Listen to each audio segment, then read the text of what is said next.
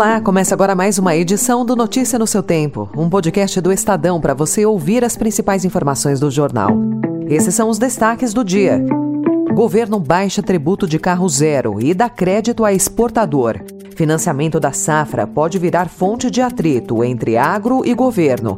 E a virada cultural, que volta com mais palcos e menos horas. Hoje é sexta-feira, 26 de maio de 2023.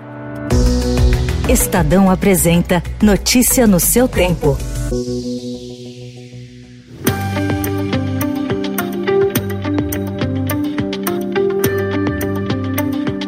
No Dia da Indústria, o governo Lula anunciou medidas para tentar reanimar o setor produtivo. Uma das frentes é um programa para baixar o preço dos automóveis, com redução de tributos que ainda dependem da Fazenda. Segundo o ministro da Indústria e vice-presidente Geraldo Alckmin, o governo dará desconto de PIS, COFINS e IPI para veículos que custem até 120 mil reais. Esse abatimento vai obedecer critérios sociais e ambientais. Hoje o carro mais barato é quase 70 mil reais. Então nós queremos reduzir esse valor. Quanto menor, mais acessível, maior será o desconto do IPI PiscoFins. O segundo é a eficiência energética. É quem polui menos. Então você premia, estimula a eficiência energética. A expectativa é de que o preço dos automóveis caia até 10,96% e o mais barato custe menos de 60 mil reais. O impacto fiscal não foi calculado, porque a duração das medidas ainda está em aberto e não há data para entrar em vigor. Outra linha anunciada pelo governo prevê estímulos à indústria, em especial aos exportadores, via crédito subsidiado do BNDES. O anúncio foi feito pelo presidente do banco, Aloysio Mercadante. A intenção é que a indústria possa obter crédito em condições parecidas com as oferecidas ao agronegócio. Na principal delas, o banco vai oferecer até 2 bilhões de reais para a exportação de produtos brasileiros. Nessa linha, o BNDES vai reduzir em 61% o seu spread, ou seja, a diferença diferença entre a taxa cobrada das empresas e a taxa de captação. Nós estamos abrindo mão praticamente do spread do banco para ajudar a indústria a exportar. Estamos anunciando para vocês esses 2 bilhões só para produto de exportação. E estamos abrindo uma linha de mais 2 bi, pode chegar a 4 bilhões de reais, para a indústria exportadora poder se financiar nas mesmas condições que nós fizemos para a agricultura. 7,5%, fixa a taxa de juros, 10 anos com 2 anos de carência. Lula foi derrotado pelo Congresso, acaba-se o ministério disso, acaba-se o ministério daquilo. E eu fui ler, o que estava acontecendo era a coisa mais normal. E agora começou o jogo, agora nós vamos jogar, vamos conversar com o Congresso e vamos fazer a governança daquilo que a gente precisa fazer. O que a gente não pode é se assustar com a política. O presidente Lula minimizou ontem o esvaziamento das atribuições dos Ministérios do Meio Ambiente e Mudança Climática e dos povos originários, mas há um novo embate entre o governo e a bancada ruralista no Congresso. O Plano Safra, que deve ser anunciado até junho, se consolida como um novo foco de disputa. Integrantes da Frente Parlamentar da Agropecuária têm reclamado da falta de informações sobre o volume de recursos para a nova edição do plano. O ministro da Agricultura, Carlos Fávaro, se reuniu ontem ontem com o titular da Fazenda, Fernando Haddad, e disse ter levado à equipe econômica uma proposta para aumentar a venda destinada ao Plano Safra. Foi a pressão da bancada ruralista no Congresso que impôs a derrota para o governo na comissão especial formada por deputados e senadores para tratar a medida provisória dos ministérios.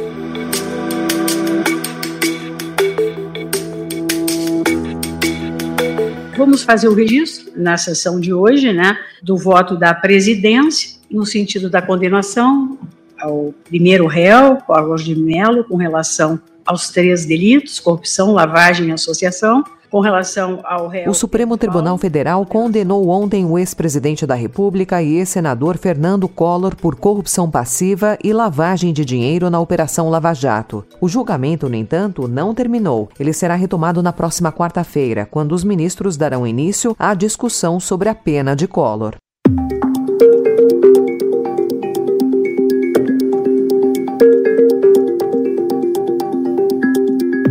Hoje o Estadão traz uma entrevista exclusiva com o embaixador Brian Nichols, vice-secretário para assuntos do hemisfério ocidental, enviado ao Brasil pelo governo do presidente dos Estados Unidos, Joe Biden. Ele chegou com a missão de conter o avanço da China pela região. Na entrevista, Nichols afirma que os negócios de infraestrutura fechados com os chineses, sobretudo na América Latina, são enganosos e que os projetos não trazem benefícios de longo prazo. Na conversa, o embaixador também afirma que os Estados Unidos estão dispostos a se colocar como alternativa aos investimentos chineses.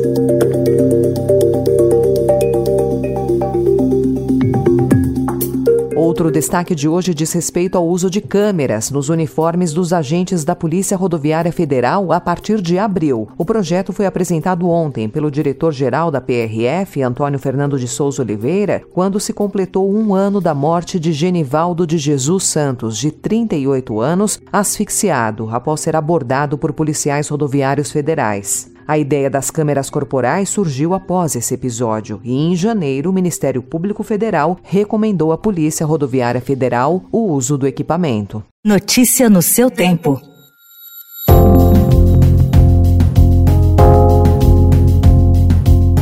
A história de Gurdjieff Oskan também é contada no Estadão de hoje. Em 2011, ele morava na China quando sofreu um acidente de moto que o deixou paralisado da cintura para baixo. E agora ele voltou a andar com a ajuda de implantes cerebrais e na coluna. A descoberta permitiu que Oskan, aos 40 anos, ficasse de pé, andasse e subisse uma rampa íngreme apenas com a ajuda de um andador. Mais de um ano depois da inserção do implante, ele manteve essas habilidades e apresentou sinais de recuperação recuperação neurológica andando com muletas, mesmo com o implante desligado.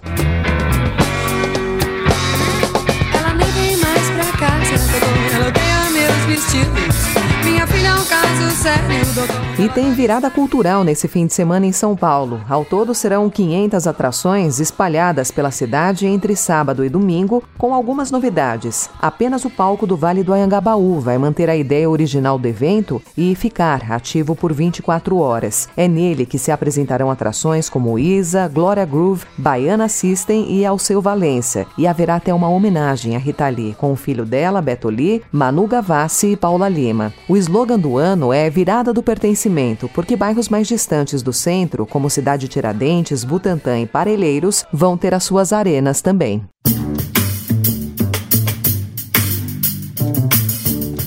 Essa foi mais uma edição do Notícia no seu Tempo, com a apresentação e roteiro de Alessandra Romano, produção e finalização de Mônica Herculano. O editor de núcleo de áudio é Emanuel Bonfim. Obrigada pela sua escuta até aqui e um excelente fim de semana. Você ouviu Notícia no seu Tempo.